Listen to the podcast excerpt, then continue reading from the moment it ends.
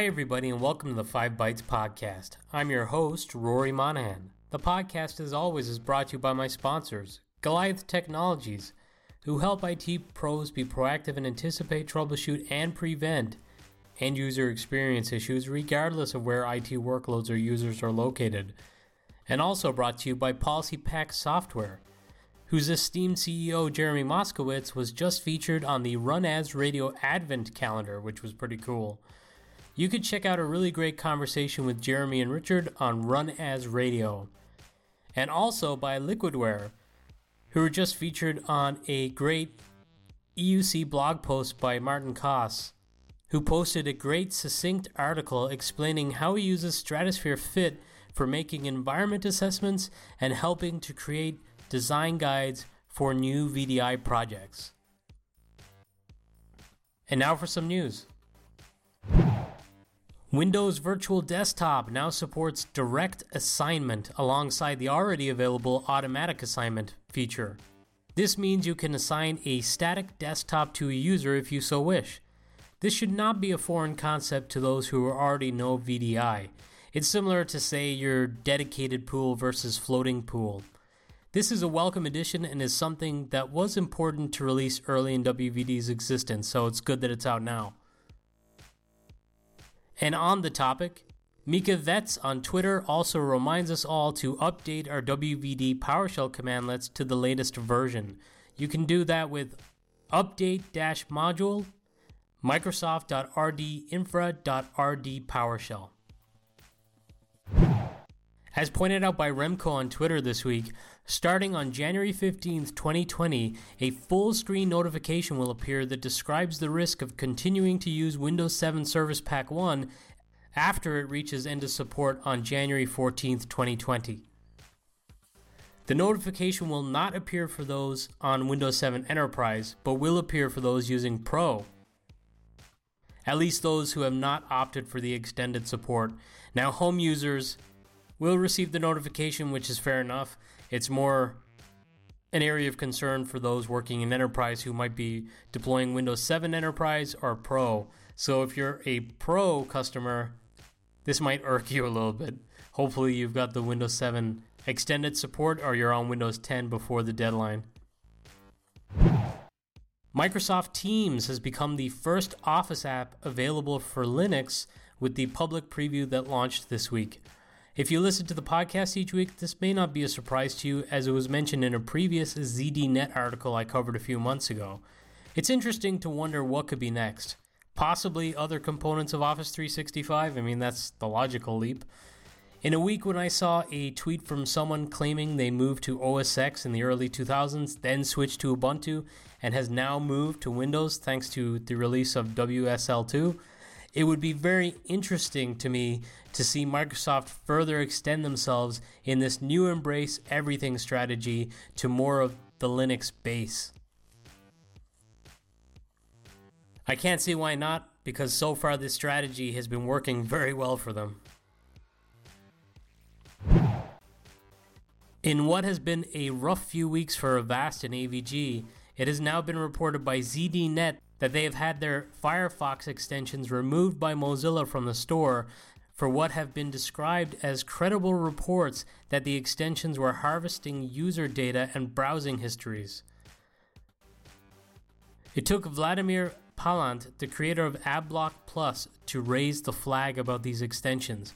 He posted a blog several weeks ago, and when that didn't get much traction, he decided to contact Mozilla directly. Within 24 hours, Mozilla removed the extensions.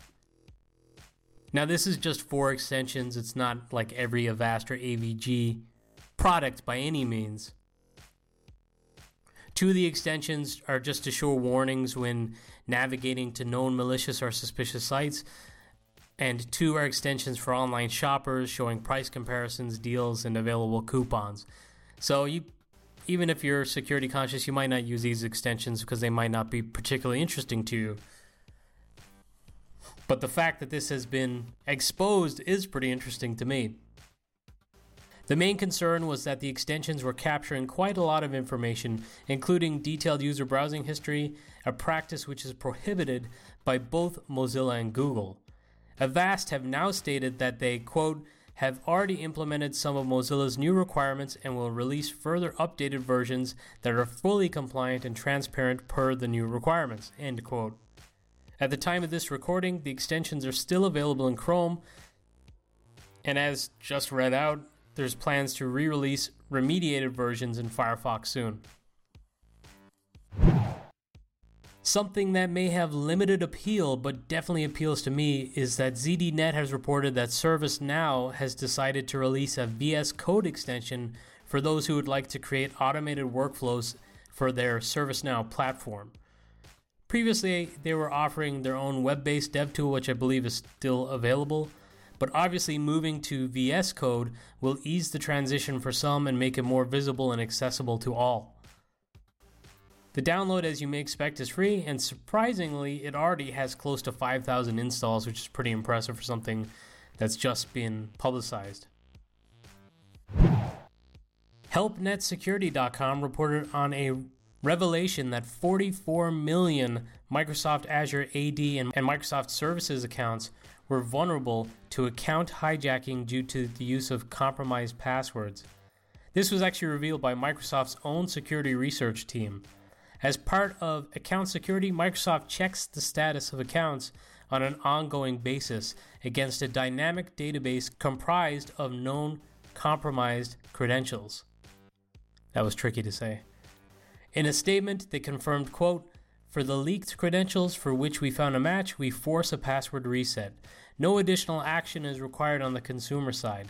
On the enterprise side, Microsoft will elevate the user risk and alert the administrator so that a cre- credential reset can be forced. End quote. It will be interesting to see if maybe they change their stance in future and actually force the password reset for the enterprise side too. I know that Citrix caught a lot of heat for the password reset that they performed for some of the ShareFile customers after they detected some credential stuffing. But several security experts actually commended them for taking that swift action. And I know, obviously, working in enterprise IT, that sure, they might notify of compromised credentials, but it doesn't mean that someone's going to receive that and deal with it in a timely manner. So it might be better just to go through the pain of forcing a reset. Microsoft went on to strongly suggest the use of multi factor authentication which surprisingly still is not used by the majority. Microsoft have actually done a pretty good job with their own MFA. It's pretty user friendly now. If you're not using it yourself for maybe your own Azure tenant or Office 365 or anything you might be using, you should really check it out. In one of the most terrifying security related stories in recent times, the New York Times has reported that a service called Dexcom Follow which is available for those who use Dexcom G6 continuous glucose monitor, had a really worrying outage last weekend. The product is popular for parents with kids who have diabetes as a way to alert them when their child's blood sugar is too high or too low. And unfortunately, the parents woke up to quite a shock on Saturday morning. The service went down in the middle of the night and was down for hours, in fact, services weren't fully restored until Monday morning. There was a really distressing account of a 10 year old boy in Connecticut whose blood sugar dropped dangerously low during this outage period. His parents didn't realize as they didn't get an alert. Luckily, their six year old son heard the boy's moaning and alerted his parents, who were able to take corrective action by stirring him awake and feeding him apple juice and gummy candies meant to help restore glucose levels in diabetics. Jake Leach, Dexcom's chief technology officer, said late on Sunday night that the outage occurred because the company's servers unexpectedly became overloaded. He said that a quote large portion end quote of Dexcom's users were affected, but he did not know precisely how many or when the service would be restored. And the report suggests that the service was restored by Monday. His statement was made on Sunday night. Before I read through the article, I was expecting someone to complain about the software and was expecting my reaction to be, well, there's always going to be outages and disruptions, which means it's important for people using the product to have this expectation. But the complaints within the article were actually very measured and understandable. The parents just wished that Dexcom sent an alert to them to tell them that the service was down so that they could intervene sooner before it became an emergency. Kevin Sayer, Dexcom's chief executive, said he regretted that his company let its users down and did not alert them to the outage sooner. Quote, I feel bad for them and I understand their disappointment. We're going to be working on this. We're not going to sit still. This is a very big deal. I feel for these parents. I've gotten emails from many of them. We will be better. End quote. Luckily, my own kids don't have diabetes, and this is not something that I'm overly familiar with. The wording of the chief executive statement makes me feel like it was pretty sincere. And I'd bet, for the sake of just sending a notification that the service is down, that this mistake probably won't happen again. At least I hope not. In somewhat of a rarity, ZDNet has reported the disclosure of a major VPN vulnerability exposed by academic researchers. What's rare is the security flaw impacts Linux, Android, macOS, and other Unix based operating systems, but not Windows. How often do I get to report on stuff like this? This vulnerability is tracked as CVE 2019 14899. According to the research team, attackers can use this vulnerability to probe devices and discover various details about the user's VPN connection status. Attacks can then be carried out from a malicious access point or router, or by an attacker present on the same network. The team have said they tested and successfully exploited a vulnerability on the following operating systems Ubuntu version 1910, Fedora, Debian 10.2, Arch 2019.05, Manjaro 18.1.1, Devuan, MX Linux 19, Void Linux, Slackware, Deepin, FreeBSD, OpenBSD, and other Unix based operating systems like Android and macOS are also impacted.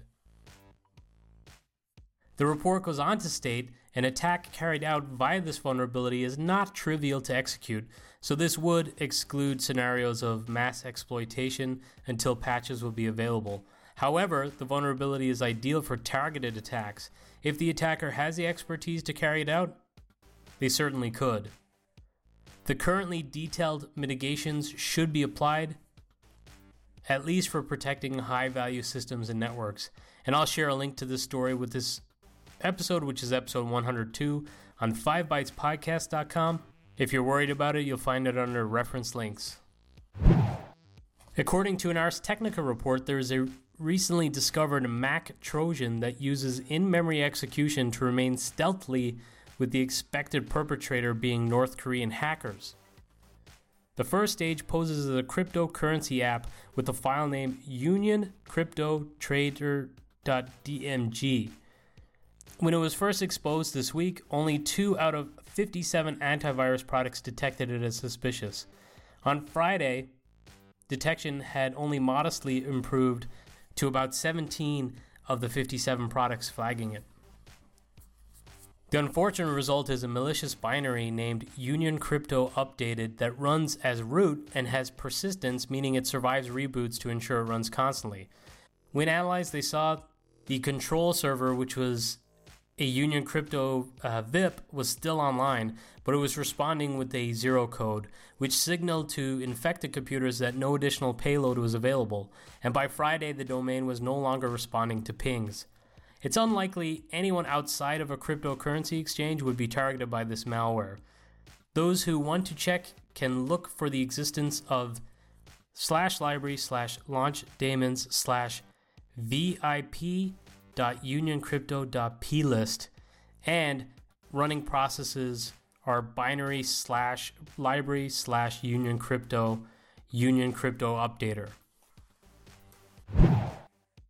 There was a pretty funny story that played out last week. Swift on Security, who's well known on Twitter for sharing a lot of InfoSec related content, plus some dank memes, plus furries from time to time, accidentally shared a zero day security vulnerability in the popular Atlassian product. The issue was that with the Confluence cloud service to enable the Atlassian companion app to edit the files in a preferred local application and save the files back to Confluence, Confluence connects to its companion app through the browser using the domain https colon slash slash atlassian dash domain dash for dash localhost connections only.com, which is a pretty stupid domain. The problem with this arrangement is that anyone could just copy the SSL key and use it to conduct a man in the middle attack that could allow an attacker to redirect app traffic to a malicious site. The bug is now being tracked as CVE 2019 15006. Luckily, the certificate has now been revoked, and Swift on Security likely gained a lot more followers from this. At the time, he says he was just sharing what he thought was a dumb domain name, which I agree. And he became surprised when someone mentioned to him that he just disclosed a zero day. Sometimes Twitter is fun. And it feels like it just reported on Microsoft moving Notepad to the Windows Store, but ZDNet has now reported that the app will not be featured in the store, with no explanation given by Microsoft. Microsoft just thanked those who tested and said it will not be deployed to users. I wonder what happened.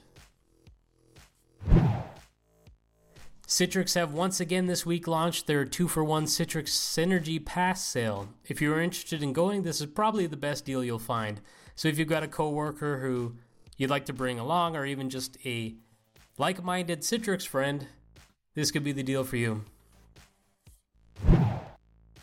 iGel just released an update of their OS which provides enhanced Imprivata support, Cisco Jabber Softphone for VDI support, Horizon Client version 5.2.0 1460 4769 support, as well as Citrix Workspace App 1910 support, and much more. The awesome Remote Display Analyzer has had a new version released, 1911. The product now supports the latest Windows 10 builds for both RDS and WVD deployments. It supports the latest WVD infrastructure agent, supports the latest Citrix VDA 1909 version, and latest HDX updates. The tool will also now show you in real time if hardware encode is being used. This is handy when you run workloads and want to verify if the video codec is leveraging hardware encoding. It also supports the latest VMware Horizon version and latest BLAST updates. There's also VMware Blast codec switching, and the new Blast codec has been integrated. It's also mentioned that there's overall improvements and bug fixes, plus more.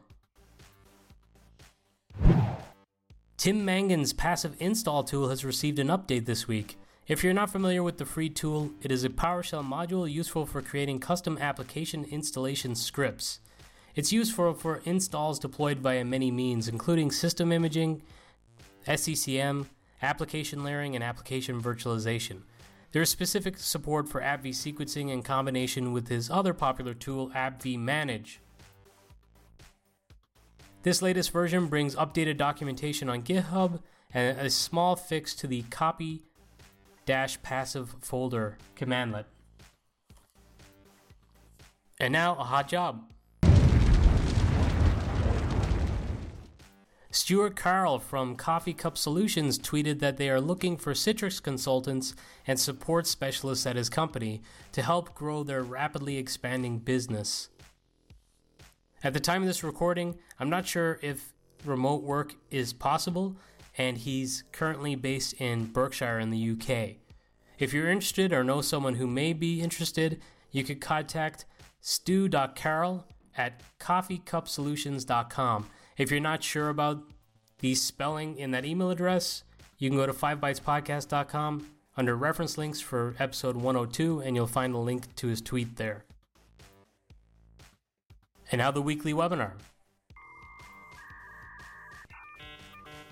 This week, the awesome Kevin Kaminski shared a sit down discussion he had with the godfather of AppV, Tim Mangan. They talked MSIX, they got into the upcoming support for services, talked a little bit about MSIX Core, and much more. If you're in the application delivery space or end user computing, or you just even have an interest in where things are going application wise within Windows, you'll definitely want to check this out. And now, scripts, tricks, and tips. Those in the security space should find this one interesting. Oddvar Moe on Twitter shared a simple registry setting HKLM system current control set control LSA run as PPL. When set to 1, it protects dumping of local security authority server service with a simple registry value. This provides additional protection for the LSA process to prevent code injection that could compromise credentials. So it seems like there's a pretty big win by just simply setting a single registry value. Brett Miller on Twitter shared a curated list of PowerShell experts to follow. I noticed that Guy Leech is one that's on there, and there's a lot of other great PowerShell scripters who share a lot of interesting commandlets and scripts and modules that they've created, so you should check that out. And yep, I just mentioned him, so you guessed it, Guy Leech features here again. I noticed James Kindon shared Guy's event aggregator script this week, stating it's his favorite script, so it seemed obvious that I'd feature it. This script lets you get all events from all event logs in a given window and output to a grid view or CSV with this simple PowerShell. And finally, did you know that Dave Apisa has an FSLogix monitor tool that is available for download? If you're trying FSLogix as a Microsoft customer and feel there's something missing and it's not very transparent or obvious, you don't know what's going on, this tool could be for you. It shows you a general health indicator for your FSLogix profiles. It gives you the profile size and other information, plus it helps with parsing through the log information.